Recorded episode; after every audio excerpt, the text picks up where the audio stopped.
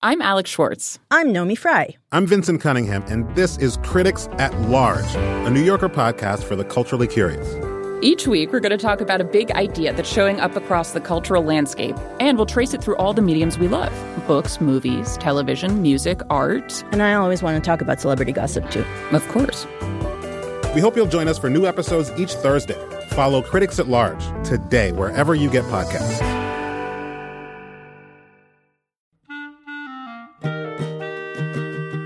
This episode of Livewire is brought to you by Progressive. Most of you aren't just listening right now, you're driving or cleaning, even exercising.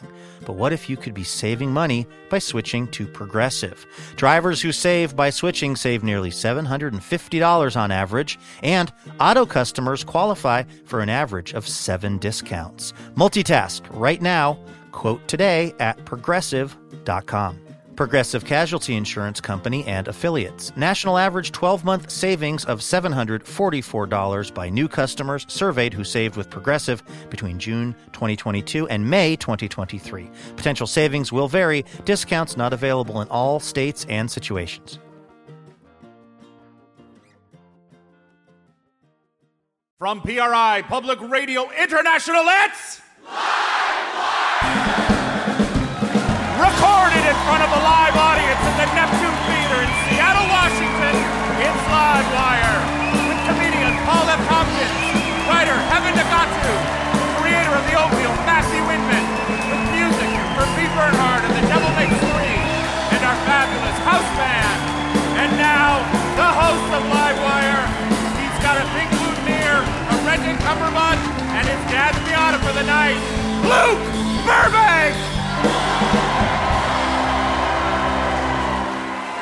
Wow.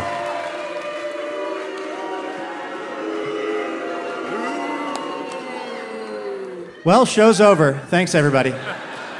I'm glad to see that fun little game has followed me over from Wait, Wait, Don't Tell Me. Thank you very much, Neptune Theater. Thank you, announcer Jason Rouse. Our theme this hour is homecoming, and we picked that theme for a couple of reasons. First is because it is almost homecoming time when they have the football game and the formal dances at high schools all across America. And also because to be doing the show here at the Neptune Theater in Seattle, for me, to be on this stage is really a kind of a homecoming. Because I grew up a few miles from here, and I remember.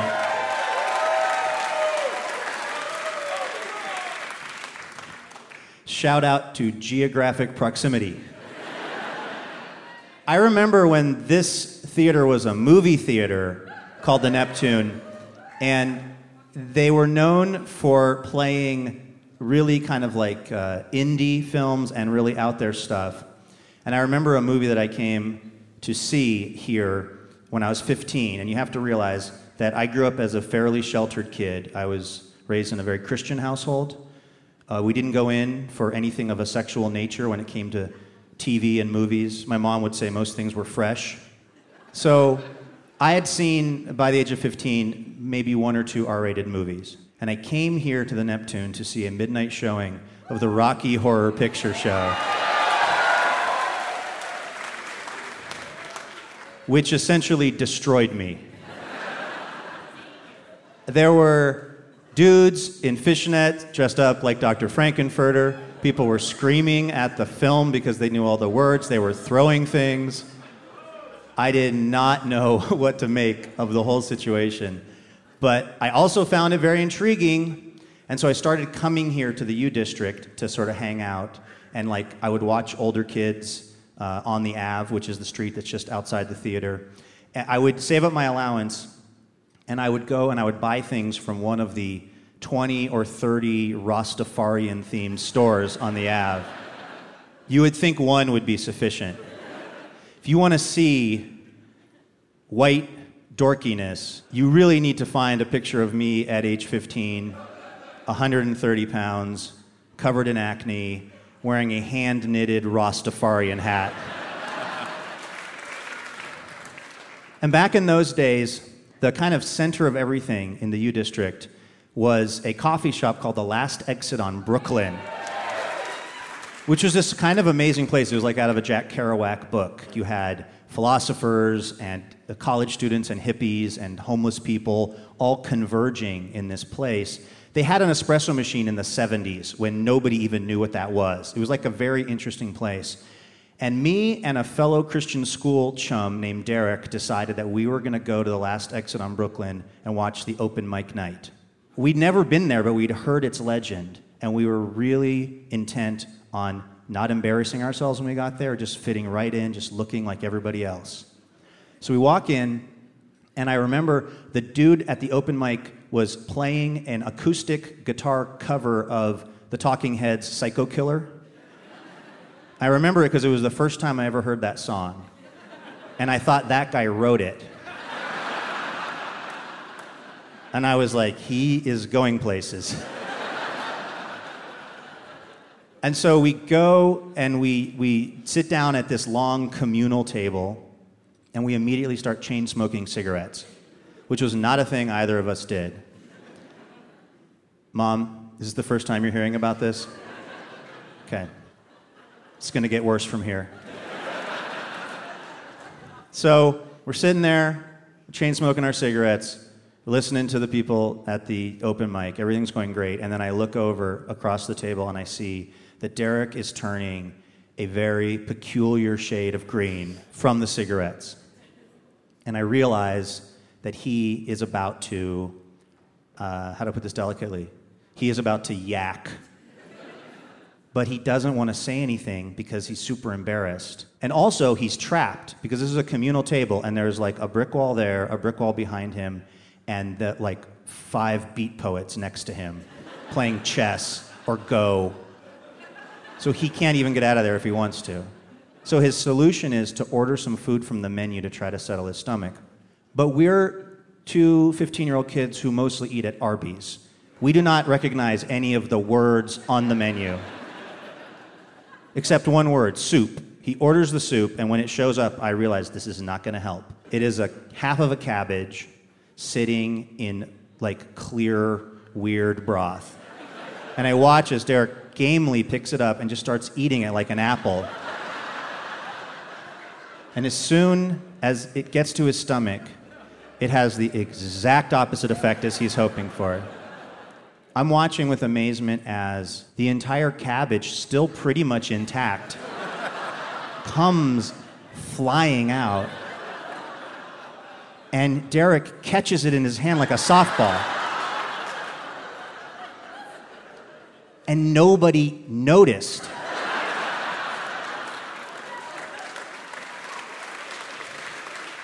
My point being, you can get away with a lot in this neighborhood I think we're going to have a heck of a show. Should we get our first guest out here?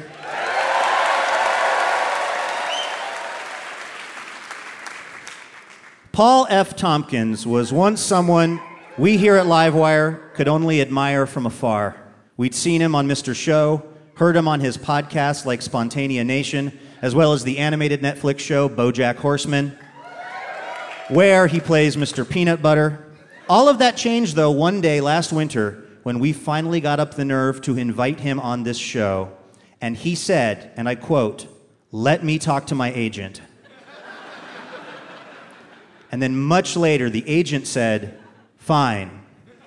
And now he's like best friends with the show. Please welcome Paul F. Tompkins to Livewire.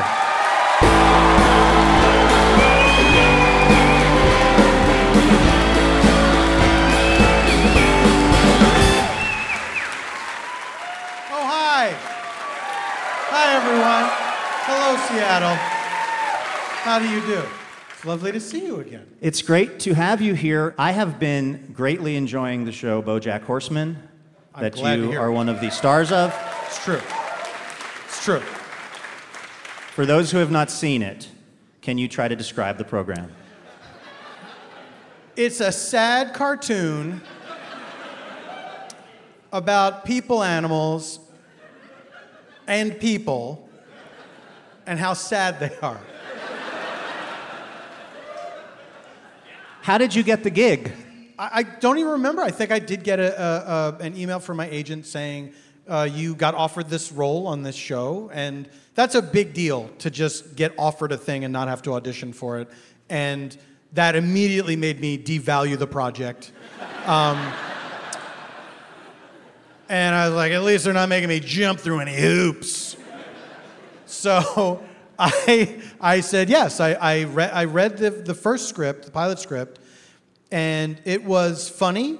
And I was like, oh, this is a funny cartoon for grown-ups. I was thrilled because I, I had lucked into being a part of this, what I think is a very special thing. It has uh, the rest of the cast is incredible, and for those that don't know, BoJack is a horse who starred in a sitcom about a horse that adopts three orphans, and he made a bunch of money on that, and he's just kind of in this limbo after the series. And Mr. Peanut Butter, your character, starred in a show where a dog adopts three orphans. Yes. And he's doing better, at least at the outset. He, he's had pretty much the exact same career trajectory. He did this um, critically panned but very popular uh, sitcom. Um, and, and Mr. Peanut Butters is a complete ripoff of Bojack Horseman's sitcom. Um, but Mr. Peanut Butter has just this, the greatest outlook on life and just sees everything as all the same things that Bojack, ha, Bojack has experienced, Mr. Peanut Butter experienced as a result of fame, but Mr. Peanut Butter thinks they're all great. And this should come as no surprise that Mr. Peanut Butter's character, the cartoon, is a yellow lab, That's right. which I happen to have one. Right. And I see so much of Mr. Peanut Butter in her. Absolutely. Paul, hold on. We, we got to take a quick break. I want to hear much more about this, though. Uh, we're going to hit pause and take a short, short break, but we will be back with much more with Paul F. Tompkins right here on Live Wire Radio. Well, hey there, Live Wire podcast listeners. We could not do this show without you. The radio show couldn't exist without you. Our fine members and this podcast in particular could not exist without you. If you would like to become a member of the League of Extraordinary Listeners, if you're somebody who has been listening to Livewire as a podcast and it brings some amount of joy or entertainment into your life, maybe even comfort, who knows? Uh, this would be a great time to go to livewireradio.org and to join up five bucks a month, ten bucks a month, whatever works for you. Uh, we've got some cool stuff that we'll mail you as a thank you, and uh, everybody will win. Thanks to all the people who have become members already, and thanks to all of you who are about to do that right now by going to livewireradio.org. Welcome back to Livewire. From PRI, Public Radio International. My name is Luke Burbank. We are here with the inimitable Paul F. Tompkins. Hi. Don't try to imitate me. I was listening to your wonderful podcast, Spontaneanation, Thank you. and Thank you. I learned that we suffer from a similar affliction. Oh, you had me at suffer. Terrible, terrible handwriting. Yes. I was on a recent episode of the show was chatting with uh, the wonderful uh, actress Nicole Parker. Nicole Parker. Mad TV, uh, the Broadway stage, and she started describing her challenges at having to write a thank you note, um, which is still, by the way, that's a baller move to write a handwritten thank you note to someone. If you get one of those, that is a special occasion. When something comes in the mail that you actually want to open, like, oh, what's this? this envelope doesn't have a plastic window. What's this? One of my, my wife's family is an incredibly polite and thoughtful group. And uh, So uh, you say. This is why I do not fit in well with that side of the family. But they're an incredibly thoughtful bunch. And uh, one of her aunts in particular is a, a, just an amazing thank you note writer. Uh, But we keep seeing her and her husband, and they keep having to write thank you notes. And she's trapped in a thank you note feedback loop right now. So they write thank you notes just anytime they see you. Yeah, if we were pleasant to be around. Thank you so much for being Yeah. here. Oh, And uh, that's, that's a pleasant. curse. That's a curse. And I almost feel at this point like I'm taking time away from her life by seeing her because then she has to follow up with the thank you note. Well, I would take it as a challenge to see how unpleasant I could be to make the notes stop. like I would do it I would do it incrementally Just gaslighter? Yeah, just kind of get more and more like, oh, that that didn't work when I let the door close in her face. All right, next time I will add in just yawning while she's talking and see what happens. You have just described the plot of a Will Ferrell movie. How Well- rude could he be and still get a thank you? I certainly didn't mean to do that. But look, so here's the thing: is I will I will start. I, my handwriting is so terrible, and it's gotten worse. And I've abandoned long ago abandoned um, like cursive, like linking the letters together. That was a no go. Just I I never got it in school. I'm not going to drag this into my adult life. Forget about it. So I just print, and then my printing is so bad because I'm in such a hurry to be done printing that it, it doesn't like my I had to send a condolence card recently, and it was going to be from me and my wife, and I wrote the card, and then uh, my wife wanted to look it over before she signed it. I don't know what's like.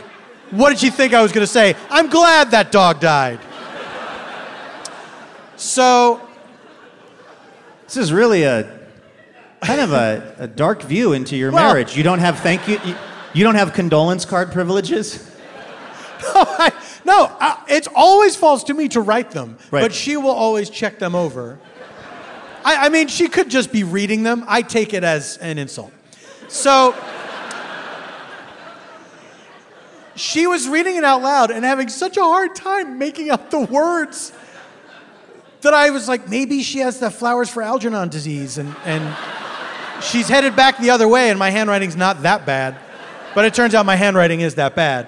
And so, what I will have to do, and maybe you've experienced this too, this came up in the conversation because Nicole Parker was talking about this, and it was blowing my mind that someone else has this, experience of I have nice stationery for special occasions to send nice notes, and I will have to abandon a note so many times. Like, first line, look at it like, Dad, no one knows what that word is.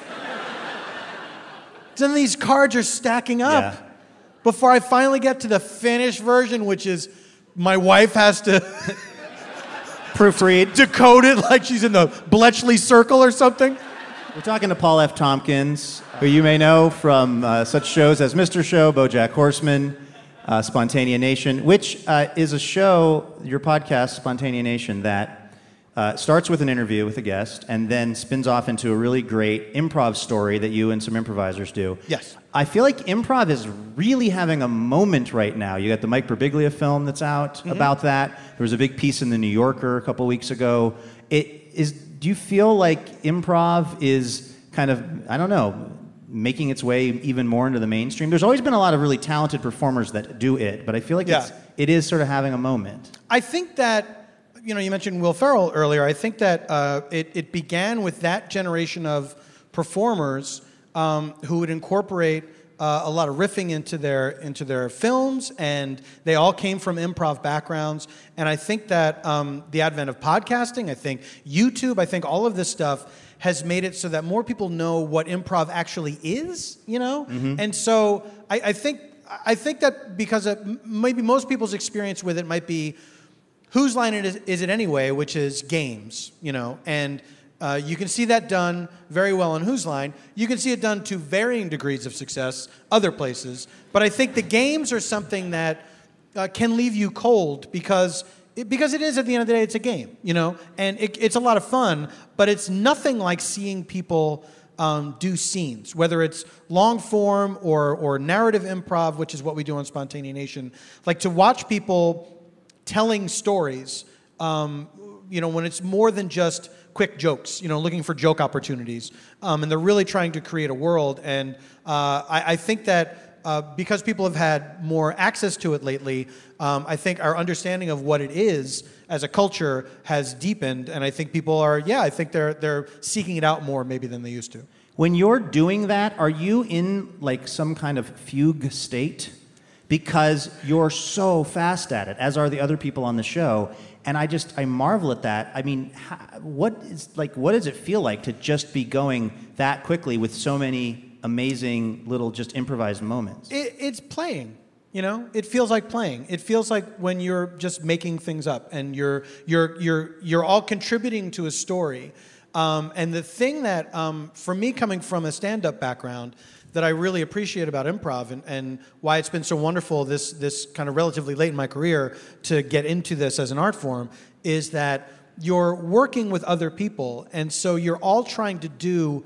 You have a common goal. You're all trying to do one thing, which is tell this story, add to it, make it more fun, um, but keep it going. No one wants to derail it. No one wants to, if it's done well, no one wants to like hog the spotlight. They all, everyone wants to serve this thing, um, and I think that the, the the kind of thing that you go into when you when you are comfortable doing it is. Um, just a sense of real uh, camaraderie and play. The, the times that I've been in that room uh, just playing around with three other people are uh, among the happiest hours of my life. Well, you are incredible at it. Seriously. You're very kind. It's, I'm- I'm- it's an amazing, amazing ability. That's, that's very kind of you. I, I, I still consider myself um, someone who is learning, and, and the goal always is to surround myself with people who are way better at it than I am so that I can continue to learn from them. Um, and I have some of the best uh, teachers in all of improv, you know, on my show every week. Well, it's working. It's an awesome show. Thank you. Paul F. Tompkins, everybody. Thank you.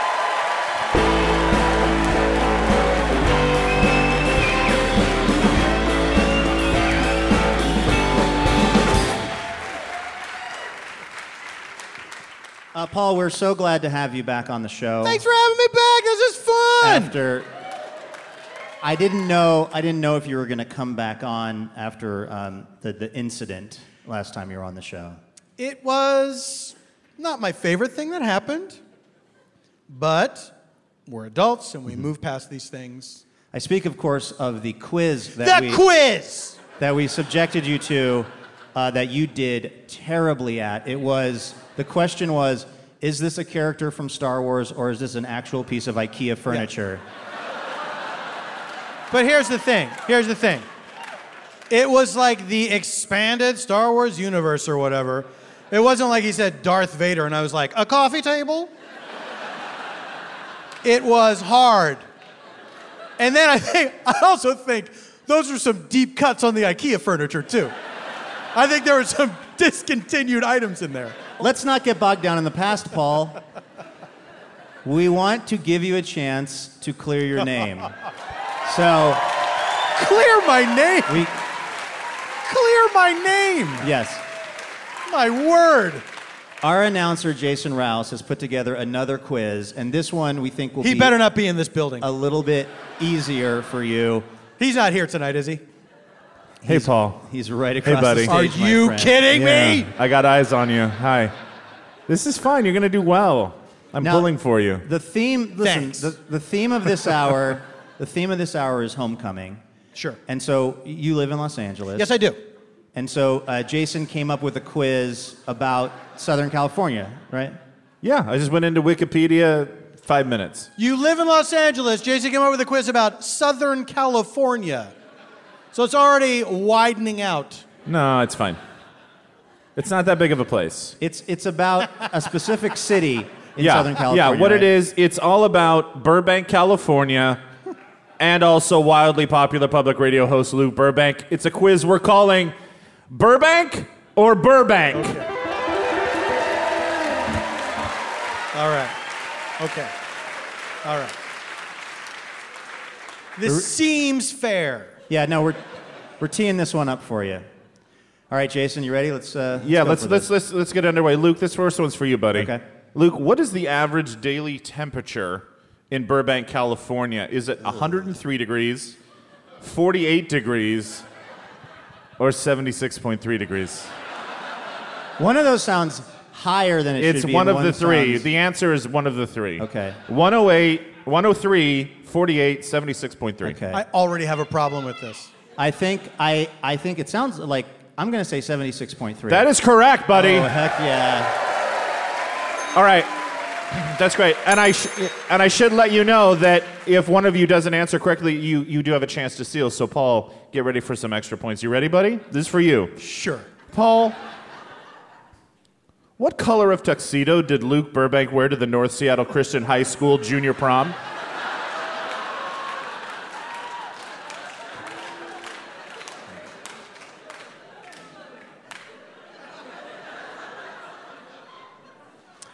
White.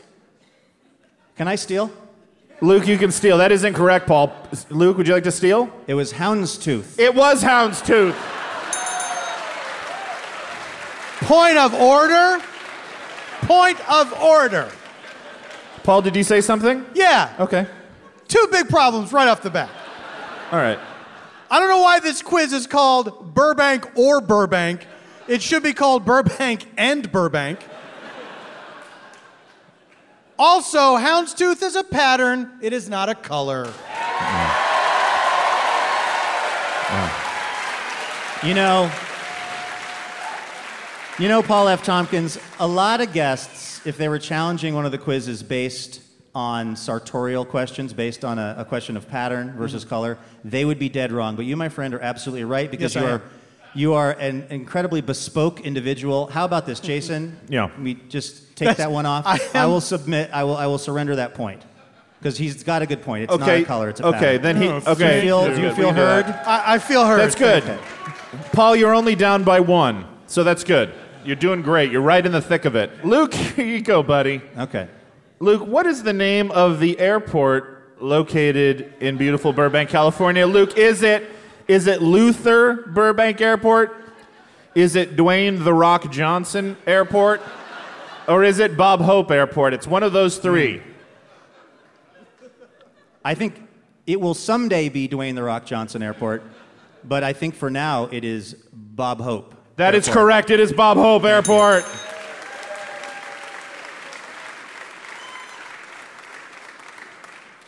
Paul, you don't look happy right now. Paul, Do you, You want to continue you look with the inert. quiz? Just ask the question.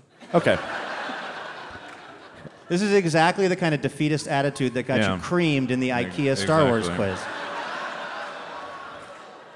All right. Paul, you got to get serious if you want to do well in this. You got to really.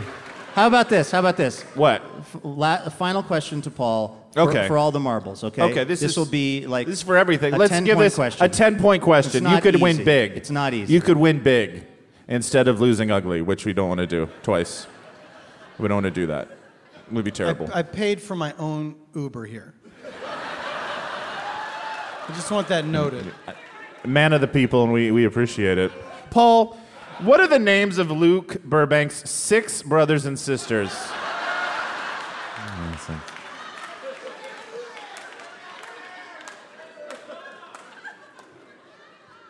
Boba, Greedo, Bjorn, Billy, Leia, Mon Mothma.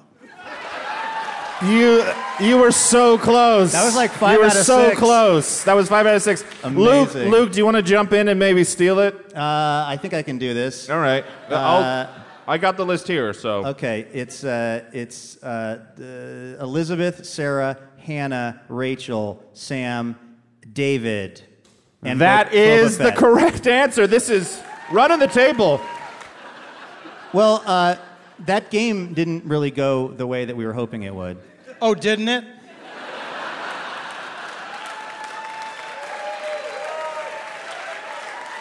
Paul F. Tompkins, ladies and gentlemen, the long-suffering Paul F. Tompkins.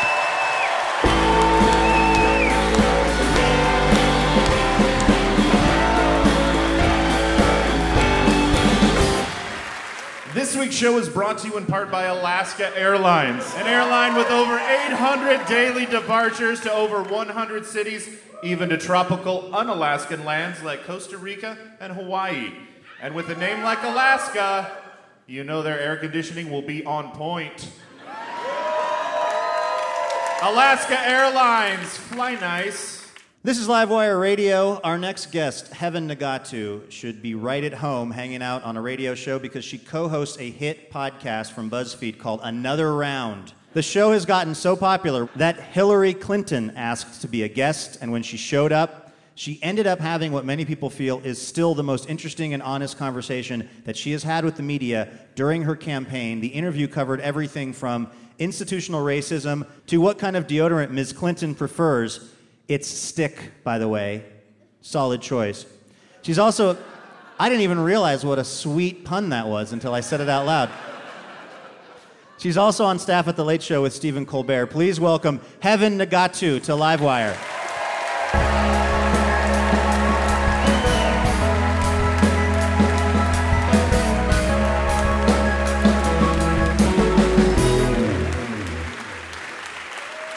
Welcome to the show, Heben. Thank you for having me.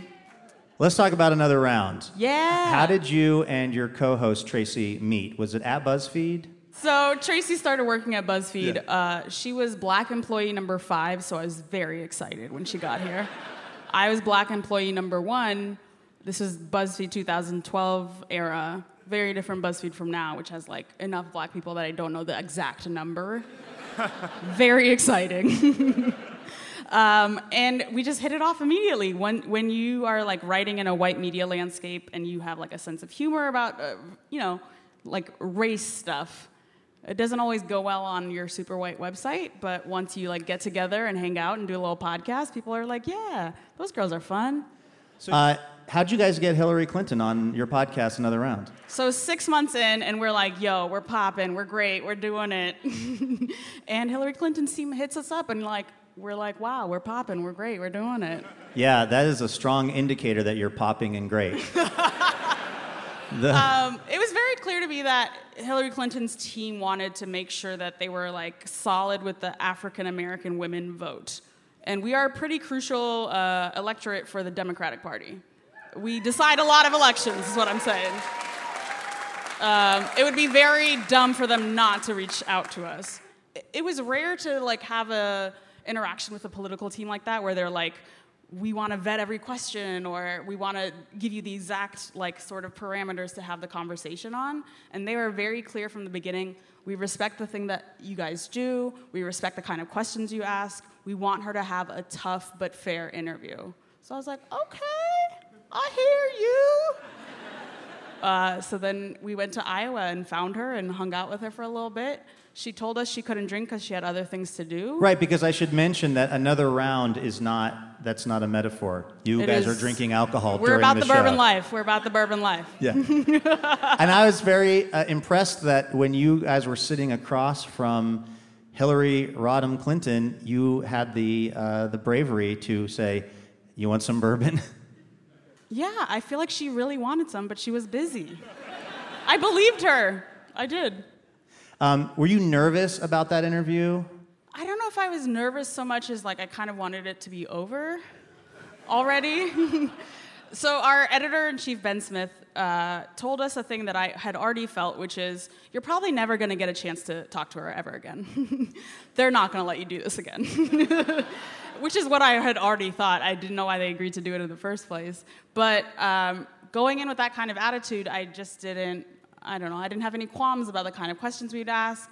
She wanted to come to us on our terms, and like, you know, the whole format was in our in our home turf sort of territory. So I was like, I respect that you're doing this. I'm gonna ask you the questions I would have asked, you know, any sort of guest who I'm interested in, but have some curiosities about. And she handled it well. She was very present in the interview. Uh, once in a while, she'd give us the like, I met a woman in Iowa who blah blah blah, and we'd be like, all right, girl, get on with it, get on with it. You know, not like that, but you know, with body language and stuff. and then she like was very present and answered all our questions, and I really respected that. Um, yeah, we're talking to Heben Nigatu. She is the co host of the Another Round podcast. Can I ask you about a game that you invented called Is This the Name of a White Dude in Public Radio or Just Some Syllables I Mashed Together? yeah, yeah. Well, I learned about a guy named Satirius Johnson who was a white man. what? Uh, and then there were others. I listen to public radio a lot. I appreciate public radio. Shout out to public radio. But also, I feel like black people in general in America get on about like names and stuff. It's like, whoa, whoa, whoa, Reince Priebus. Don't come for me. Don't come for me. We all have weird names. I am Heben. a lot of the attention that your show gets is where people want to kind of declare this show another round as being like the first time two black women are getting together to make a podcast, or that you guys are some kind of special category of human. And I know Yeah. that you and your co-host put that down really fast. Yeah, it's weird. People act like black women haven't been talking to each other for centuries. it's weird. No, I, I think, don't get me wrong, we're dope. We're great. Do not get that twisted. But there's so many black women who are having similar conversations as we are. There's so many people who mix like intellectual sort of conversations about what are people doing about the police state, and then also people who are talking about like the petty thing they did at work that day. There's a lot of people who do that. I think that's most humans, honestly. People are very frequently talking about hard issues and then also fun stuff. So it, it's weird to me that people always signal us out as sort of having a monopoly on that when that's just what black girls do. This is this is not like unique to the medium or like the show. It's like our lives. Black people have been laughing to keep from crying for centuries. We are not new. That's all I'm saying. That's all I'm saying. Also, people try to act like diversity is hard, and I'm not saying you don't have to put work into it, but it's not hard. We're out here. There are so many of us. You just literally found two. Go out and try some more. Heben Nigatu, the show is another round. Thanks for coming on Livewire.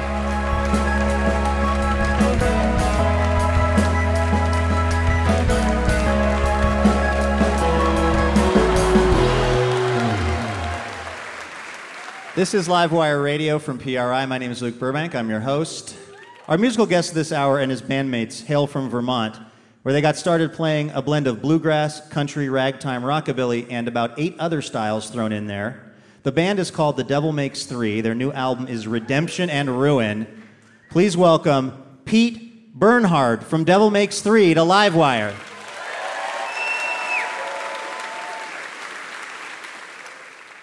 Uh, tell us about the song you're going to play. All right. Well, since you're having such a good time and it's been so funny up here, I think I'm going to play a song that's all about death and dying. Okay. This is a song that we uh, we recorded on our next record, which is going to be out on the 16th. But uh, it's a song written by Townes Van Zandt, who is one of my big songwriting heroes. Yes. Legend. And uh, he writes a wonderful, hopeless song. And uh, this tune's called "Waiting Around to Die." This is Pete Bernhard from The Devil Makes Three on Livewire.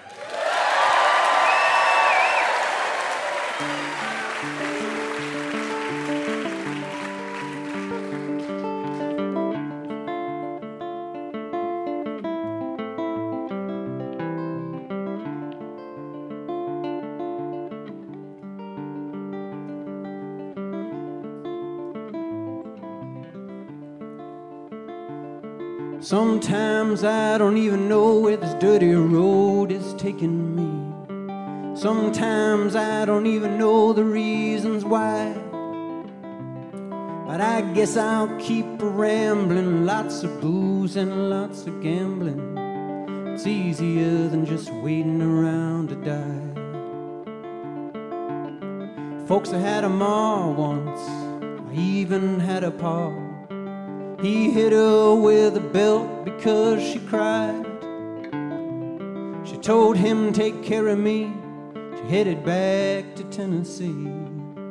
It was easier than just waiting around to die. I met a girl when I came of age in a Tuscaloosa bar. She cleaned me out and hit it on the slide. Oh, I tried to kill the pain. I bought some wine, I hopped a train. Was easier than just waiting around to die.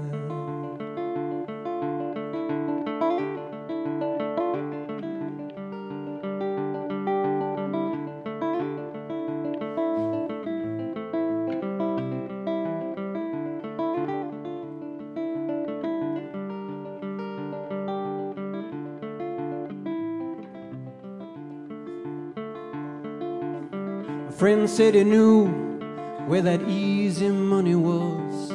So we robbed a man, and brother, did we fly. They caught up with me, they drug me back to Tennessee. Four long years just a waiting around to die. Now I'm out of prison. I got me a friend at last. He don't drink, he don't steal, he don't cheat or lie. Oh, his name is Morphine, and he's the nicest thing I've seen. Together we're gonna wait around and die. Together we're gonna wait around and die.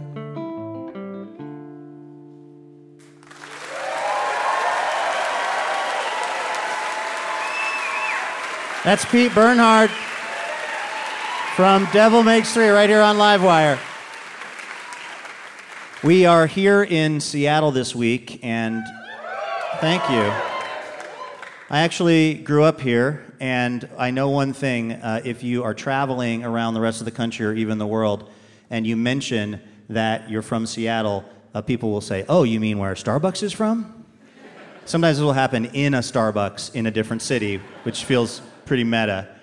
Um, but we've been doing some research into Starbucks this week because we're doing the show here, and we found out some really fascinating stuff. And, and that is that the first Starbucks was actually not at Pike Place Market, like they tell you.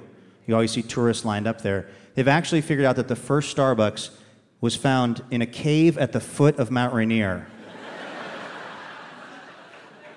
it's like from the Ice Age, it's like 11,000 years old. And it's insane because they have found managers' logs that were scrawled on the walls of the cave, and they've been able to piece together what life was like in that first Starbucks. And we are extremely excited to present, I mean, this is probably the first time anywhere, a kind of a picture of what life was like at the first Starbucks.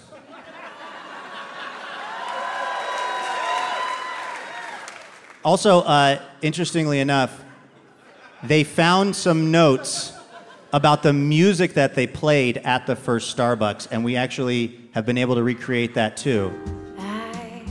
Waited till I saw sun. Don't know why I didn't come.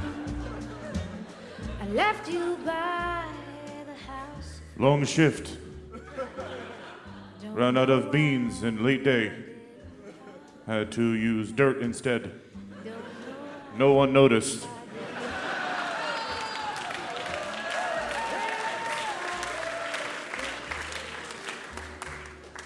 Argue with customer. He mad because he say name on cup, not his name. He say his name Gronk. We write trunk. He mad.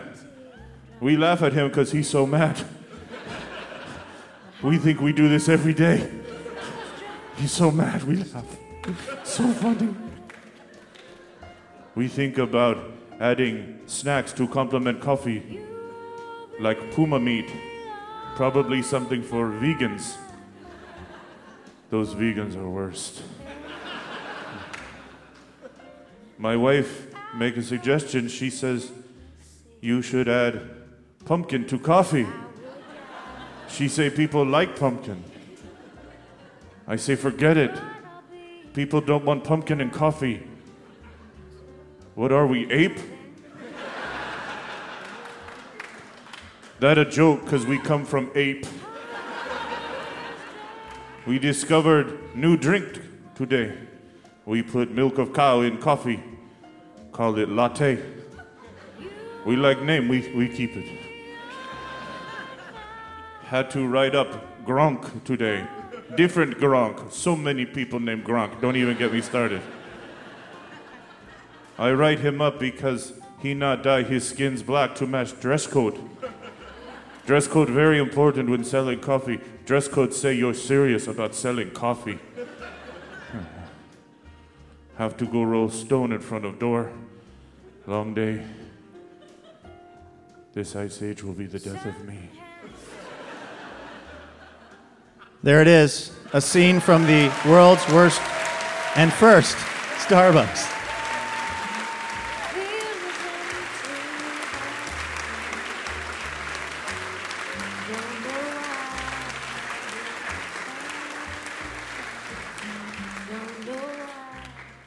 This week's show is brought to you in part by Whole Foods Market, offering online delivery.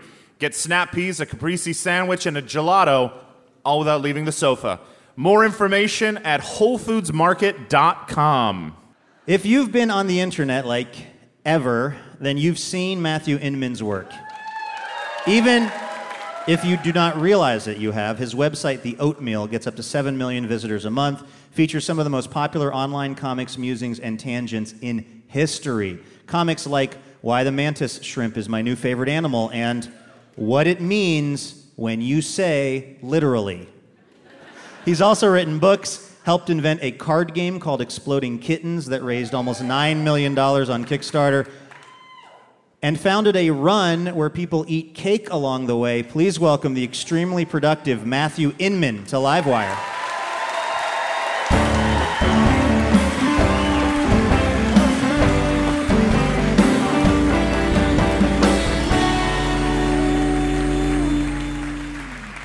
Thank you. Matthew, welcome to Livewire. Thanks very much. Were you an artistic kid? Yes, I was. Uh, I drew a lot. Did you have a go to drawing? Like, I was not good at drawing as a kid, but I felt like the Garfield that I could draw was the least bad thing.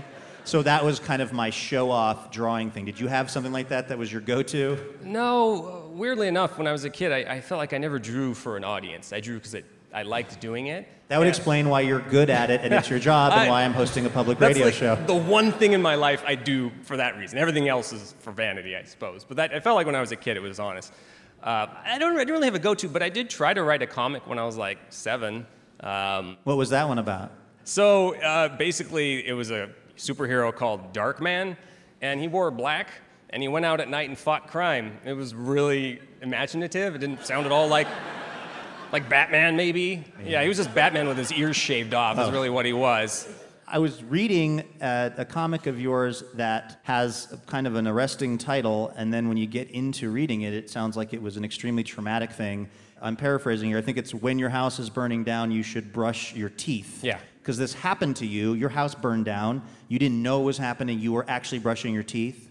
Yeah, when I was, uh, I think I was eight years old, and we lived in the woods in a big house. Uh, it was the middle of winter, and this log rolled out of our fireplace into the living room and set the house on fire at about three o'clock in the morning. And um, my sister woke up and saw the fire got everybody out of the house. And I wrote this sort of comic about it and how, in a nutshell, we had 17 cats living with us at the time, and they all died in that one night. Yeah, I know it's very, very sad. Uh, there was one cat there, though, named Domino, who was uh, he was like mentally disabled and drooled a lot and was incontinent, and he survived. So that's Silver lining. yeah. I mean, that's a story. yellow lining, really. It's, But I mean, that's like you describe in the comic how it wasn't like the house caught on fire, there was some smoke damage, and then you moved, you know, to a condo for a few months and they fixed it. It was like the house collapsed right after you guys got out of it. Yeah, it was a three-story house. It was very, very large, and the uh, the middle floor caught on fire first, which uh, burned through the support beams, which caused the f- top floor to collapse on the second, collapse on the third. So we we got out within a you know uh, it was probably about 10 minutes after we got out of there uh, that it collapsed. So we're very, very lucky to be alive. Uh, the, the sort of interesting thing about that story isn't the story itself. I mean, it's it's a unique story to have. Most people's houses don't burn down, um, but that comic in particular, uh, for me, was very, very important because it is this division between what the oatmeal, in my eyes, used to be and what it is now. Prior to that comic, um, most of my work was, I will say, clickbaity, like a lot of it. I would write comics that were meaningful to me, but a lot of the time I would write comics that were five very good reasons to slap your cat in the face with a ham sandwich. And I'd done that for a long time, and there were these rising websites that were thriving on this content, and I realized I didn't want to be like that. I didn't want to be a clickbait website. So um, I decided to write something meaningful, and in this case, it was the comic about my house burning down. I spent it was like 100 hours on it, which for me was a long time. So you you actually had the awareness to start writing about stuff that meant something to you. Did you think that that was going to take off the way that the sort of second act of the oatmeal.com has taken off? No, no, I thought everyone would hate it. I thought people would just, you know, call me the Oprah of comics for being preachy, you know, or like wholesome, or like some after-school special where it's like. I was worried that's what, what would happen because I, I'd, gone from, I'd gone from writing things about the pros and cons of having rabies versus having babies to, to, to these comics about being happy or um, the history of Christopher Columbus. It was a big departure for me. We're here with Matthew Inman, the creator of the oatmeal.com and also the uh, co creator of the Exploding Kittens game. This was an idea that uh, you and some other people had that you, uh, was it Kickstarter that you, that Yeah. you raised the funds for? And you raised almost $9 million Yes. for? Yes. How does the game work exactly? Uh, in a nutshell, you have a deck of cards and you draw cards. If you draw the kitten, you explode and you die and you're out of the game. You don't want to draw the kitten, it's bad. So that was the base of the game, and that's a terrible game. That's not fun. There's no strategy there. So we added strategy. So if you have a card in your hand, it's called a diffuse. You can diffuse the kitten, and you can diffuse him using uh, a laser pointer, catnip sandwiches, tummy rubs, things like that. So you can sort of placate the kitty. That's the game in a nutshell. Did you think it was going to raise $9 million? No, no. I, I had some expectations because I've done a few crowdfunding campaigns uh, before, one of which was six figures, the other one was seven. A lot of the money you've raised online has been for charitable causes and other projects. It's not enriching you directly, it's a way of, of raising money. But I'm wondering is it almost like a scary feeling to know that you could go home from this show, get on your computer, put a thing on Kickstarter, and it's extremely likely that you would raise a million dollars? I don't know if scary is the right word. That just feels like I don't know why you're not doing that every hour of every day, Yeah. 360. I mean, you have reached this status. By the way, we're talking to Matthew Inman from the Oatmeal, the creator of the Oatmeal. You you have created this community of fans and people who love your work where you really could put almost anything up on Kickstarter and raise crazy amounts of money. Do you have to like really think carefully through the things you want to throw your your energy behind? Yes, I mean, uh, more than fear, though, it's, it's, it's comforting in one way because I'm a cartoonist on the internet. Our lives are ephemeral. We, we peter out and we go the sad route of, you know, nobody reading your stuff. And I, I just have always lived with that philosophy that in a year I will be completely forgotten. So I've always written with this idea and built things with this idea that this is the last thing, this is the last funny thing I'll ever make. Um, so knowing that I could at least raise a little bit more money before I wade into these murky, dark, terrible, sad waters, it's comforting. Yeah, it's a real message of hope.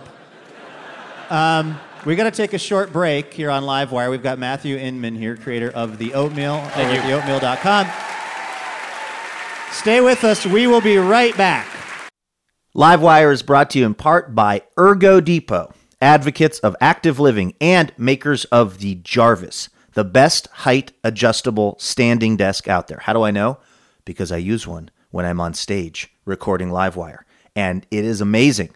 All kinds of uh, bells and whistles. You can set different heights that work for you. It will remember them. It's just an amazing little device. Plus, there are tons and tons of independent reviews online you can read from people who love their Jarvis. Embrace your inner child and do not feel like you have to sit still. Movement is a basic human need, like air or water. Here's the thing though if you have an active lifestyle, you know part of it probably includes being at work. We got to pay for that active lifestyle somehow, right? So this is the thing. Just because you're at work doesn't mean your inner child has to sit still. You can experience a new way of living that allows you to fully be in your body and do your best work. Find out more by going over to ergodepot.com. Welcome back to Livewire Radio from PRI, coming to you from the Neptune Theater in Seattle, Washington. Our theme this week is homecoming. We're talking to a guy who lives not too far from here. Matthew Inman is the creator of the oatmeal.com. Uh, you recently wrote a, a new comic that really blew my mind, and I have gone back and reread it four or five times trying to see if I understand the concept behind it. It's called How to Be Perfectly Unhappy, in which you say that you have never felt happy. How is that possible? So, because you can raise millions of dollars on the internet. and that's the key to happiness is raising money on the internet. That's what. I've Yeah, heard. That's, that's, yeah, it's, um, it came down to me just generally being unhappy about the word unhappy and happy and that whole concept that we have. Because if you tell someone that you're not happy or that you're unhappy, they infer that you're depressed and that you're miserable and that you're terrible and that they need to fix this thing that's broken with you. And I've never felt happy. And all my needs are met. I'm comfortable. I've, I've got a great life. I love my pets. Um, but I'm not happy. I don't walk around clicking my heels and smiling. And I realized that I am not a happy person and I never will be. Instead, I am someone who does things that are meaningful to me. And I do things that are fascinating and I find myself interested. For example, I run, and I'm a runner, and I've run some long distances. Uh, my longest race was a 50 mile mountain run. Uh, most marathons have a few hundred feet of elevation change, they go up and down. This one was 17,000 feet of elevation change. So my toenails fell off. Uh, my brother, uh, he went into kidney failure. My other teammate was in the hospital afterward. It's a very hard, Sounds like an thing. awesome Saturday. yeah, it's pretty great. Yeah. Um, and from that, I, I, I don't do these things because they make me happy. I'm not smiling, it's torture. I'm doing it because I find it meaningful and I find it interesting. And that became the core of it. I work a lot, I spend a lot of time drawing and writing, and I'm not smiling when I'm doing it, but I'm, I'm interested. And that became the core of it. Okay, so um, I'm not trying to tell you how to live your life because you're doing pretty well, Matthew. But is that essay and that approach to life a way of making peace with the fact that you're not maybe feeling some of the same feelings that other people are having? Or is it that you don't think other people are even actually having those feelings and they're just confused? I wrote in the comic, I mean, I honestly don't know. I don't know what other people feel. I know what I feel. So uh, in the comic, I wrote basically that it, it's irrelevant. I'm never going to feel like they feel. And I'm kind of okay with that. I, I do believe there are people who walk around and they are filled with happiness and they have some positive light inside them that powers them. And those people, uh, at least one of them in particular on Twitter, told me that actually being that person is just as aggravating uh, as being me, where I walk around, and everyone's like, why aren't you smiling more? You need to turn that frown upside down. If you smile all the time, everyone's like, what the, what's wrong with you? Stop, stop being so positive. We are in a ball, uh, we're- a bag of meat on a rock, traveling through outer space, and our sun is gonna blow up, and we're all gonna die, and you're smiling about it. So, like, being incredibly. Now I'm depressed. I'm supposed to be the positive light on the show. Sacks of meat on a rock hurtling towards. Yes, 67,000 miles an hour to an untimely death. And, you know, my point is, uh, I think being incredibly. Yeah, what is your point, Matthew? I think my point is that being incredibly unhappy or just being whatever the hell it is I am versus someone who maybe describes himself as happy can both be rather miserable because, you know, the world is sort of trying to tell you how to, how to feel and how to act and how to be. I'm so glad, Matthew, that uh, even if you don't feel what we conventionally think of happiness, uh, that you've figured it out for yourself and that you're making these, uh, these comics and writing these books and doing all this fun, interesting stuff. Really appreciate you being here. Yeah, thank you very much. Matthew Inman, find out more about him at theoatmeal.com.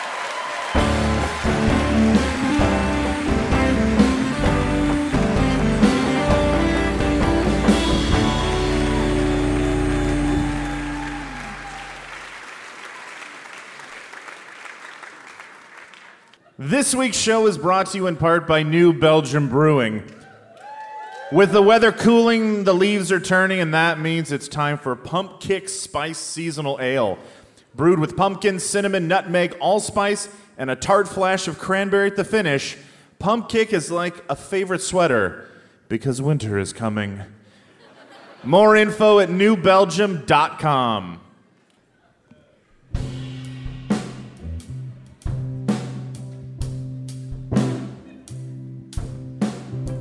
All right, here we are at the end of the show. Let's tell you about the people who helped make this happen because it took a lot of folks. First of all, thanks to all of you for coming out to the Neptune Theater in Seattle, Washington. We really, really appreciate it. Thanks to our guests, Paul F. Tompkins, Heben Nigatu, Matthew Inman, and Pete Bernhard from The Devil Makes Three. The show is made possible in part by our sponsors, New Belgium Brewing Company, Whole Foods Market, Ergo Depot, and Alaska Airlines. Hotel accommodations generously provided by Provenance Hotels. Robin Tenenbaum is the executive producer and co-creator of Livewire. Laura Haddon is our producer and editor. Our announcer and writer is Jason Rouse, aka the Caveman. We also got writing help this week from Laura Sams, Barbara Holmes, Steve Newman, Andrew Walsh, and Carrie Burbank. Last name is very familiar to me. Our house band is Jonathan Newsom and A. Walker Spring. Molly Pettit is our technical director. House Sound by Dan Droz. Our on air mix by Corey Schreppel. Thanks to Revival Drum Shop, Carlson Audio, KUOW, and STG Presents. Our development director is Kim Bergstrom. Our operations manager is Lauren Masterson. Laura Harden is our marketing manager. Our copywriter is Hannah Withers. Additional funding provided by the Meyer Memorial Trust, the James F. and Marianne L. Miller Foundation. Livewire made possible by the generous support of our members. Special thanks this week to Willie Toth and Grace Allworth. Visit us at livewireradio.org to find out more about the show. My name is Luke Burbank. Thanks for listening, and we'll see you next week.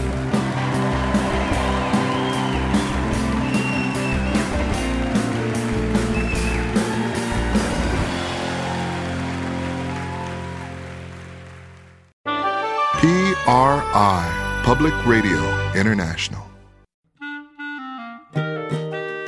Wouldn't it be amazing to have a piping hot episode of Livewire delivered right to your heart and ears each week? Well, guess what? That can happen when you subscribe to the Livewire podcast feed, and you'll get the joy of surprising conversation every week. So go ahead and do it. It's super easy. You click on the button at the top of your podcast app, and bam, you are Livewire subscribed. And if you're still, you know, feeling the love, if you're enjoying the show, hey, maybe you could hook us up and uh, leave us a quick review. That'll help more people find out about Livewire. And thank you.